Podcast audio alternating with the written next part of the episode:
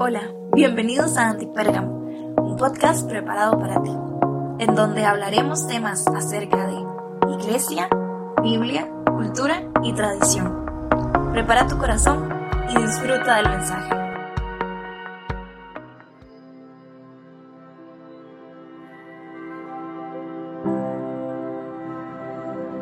¡Ey, ey, ey, ey! ¡Woo! no sabía cómo iniciar este episodio, pero bueno, iniciamos con muchos ¡Ey, ey, ey! ¡Qué bueno que estés por acá! Eh, mi nombre es Tao, soy el anfitrión y el creador de este podcast Antipérgamo. Y qué bueno que estés acá, de verdad me alegra mucho. No sé si estás escuchándolo eh, mientras estás manejando, mientras estás en tu tiempo libre, eh, no sé si estás eh, en clases tal vez y, me estés prestando más atención a mí que el profesor, bueno, no lo sé, pero hey, gracias por escucharnos, no sé si es de día, de noche o en la tarde, pero igual gracias por estarte conectando con nosotros. Y quiero darle las gracias también a las personas que me han ayudado en Patreon, de verdad que sí, eh, tengo tres niveles, puedes eh, en la descripción del video ver el link y apoyarme. Es, no estoy cobrando por mi contenido, quiero mejorar equipo y ahorita no tengo los recursos, no tengo un, salario para poder eh, solventar mis gastos, así que si tú quieres apoyarme puedes ir a Patreon y ahí apoyarme y dejaré el link ahí y hay tres niveles y mes a mes estaré subiendo contenidos, eh, episodios, devocionales, videos, inclusive dependiendo del nivel en el que estés. Y yo te voy a ayudar en muchas áreas tal vez de que vas a necesitar ayuda y tú me vas a ayudar a mí. Así que esto es un, trabajo en, equipo, así que gracias a los que han decidido apoyarme y a los que quieren también apoyarme, hey, pueden hacerlo. Gracias, gracias, gracias. Y bueno, estamos en la serie del Enneagrama. Este mundo tan increíble del Enneagrama. Y estamos ya en el episodio número 28 em, de mi podcast. Y hoy quiero hablarte acerca de alas en el Enneagrama. Pero antes de iniciar, Quiero decirte que los episodios que he estado dando, los temas que he estado dando son un poco general, no son tan detallados, tan específicos, porque espero en una segunda temporada de, la serie del Enneagrama hablar a profundidad más de cada, de cada detalle, por ejemplo, de cada eneatipo, poder hablar más a profundidad de su triada, eh, poder hablar más de sus alas y demás, pero por el momento son eh, detalles generales que nos van a ir ayudando a comprender esto semana a semana. Porque si te doy mucha información, no se te va a quedar nada. Así que, hey, ahí donde tú estás, vas a listarte con tu cuaderno de anotes, lapicero, una buena Coca-Cola o un buen café y vamos a arrancar. Ok, yo aquí tengo mi Coca-Cola como es de costumbre, así que déjame tomar un poco y empezamos. Ok, vamos. Eh, hay algo que me encantó. Hay una página en Instagram que se llama Enegrama con leche. Y ellos subieron un post como de un testimonio. Y alguien decía, para mí entender y conocer el concepto de las alas en el enneagrama es algo que más me ha ayudado a cambiar y a liberarme de mi caja. Ahora, hey, con esto yo te quiero decir que esa caja en las cuales necesitamos liberación o ayuda es ese lugar donde estamos encerrados. Y ese lugar donde estamos encerrados es en nuestra personalidad. Así que hoy mi deseo es poderte ayudar a que puedas identificar las alas de tu eneatipo para poder ayudarte a cambiar y a liberarte de ese lugar donde estás encerrado. Y lo más lindo del enneagrama, lo más cool, lo más chiva, lo más chévere, lo más chilero del enneagrama es que cada eneatipo tiene una relación dinámica con otros números del enneagrama. Y aquí es donde, por ejemplo, entran las alas. ¿Qué son las alas en el enneagrama? Ok, simple y sencillamente, las alas son los números que tienes al lado de tu eneatipo. Por ejemplo, yo soy un yo me identifico con un eneatipo número 7. Entonces, por ende, mis alas son 6 y 8. Si tú eres un 2, tus alas son 1 y 3.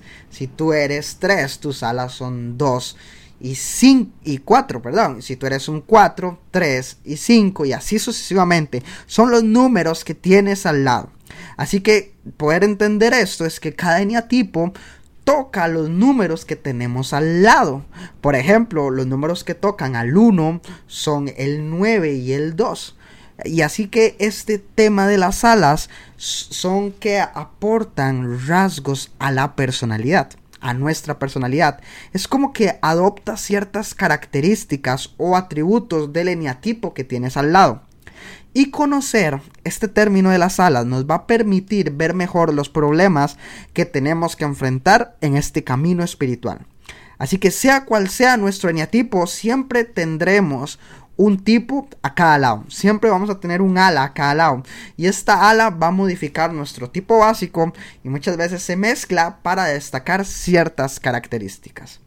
En este episodio eh, no hablaré específicamente detallado de cada ala en eneatipo. No es que hoy vamos a hablar de, del 2 con ala 1 y el 2 con ala 3 porque duraríamos eh, tal vez unas 2-3 horas, ¿verdad? Eh, hablando detallado de cada ala pero más bien este episodio es como algo más general, para que puedas entender el significado y para qué sirve.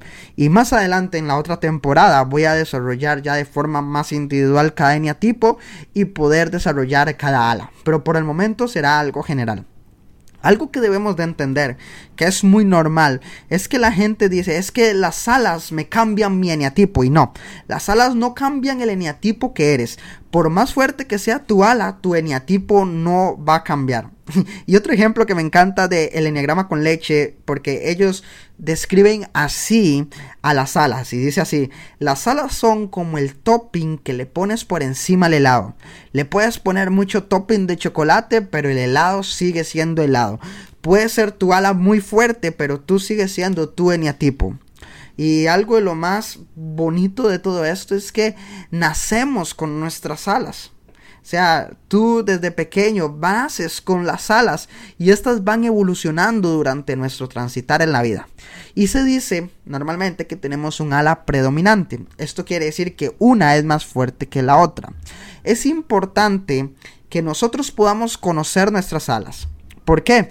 Porque así podemos identificar nuestros comportamientos de las características que agarramos de nuestras alas. Muchas veces lo hacemos de forma consciente o muchas veces al revés, de forma inconsciente.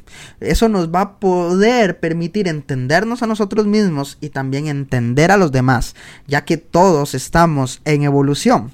Entonces, tal vez alguien que se identifica con el eneatipo número 2 adopta rasgos muy perfeccionistas y es porque tal vez su ala es un ala 1 que es el perfeccionista. Entonces ya puedes ir entendiendo un poco mejor de esto de las alas. O tal vez un 8, tal vez siendo un poco más agresivo, sale con un buen chiste. Y tú dices, hey, pero él nunca tira esos chistes. Y es que está saliendo su ala 7. O un 7 que siempre anda alegre puede optar su ala 8, un poco más agresiva.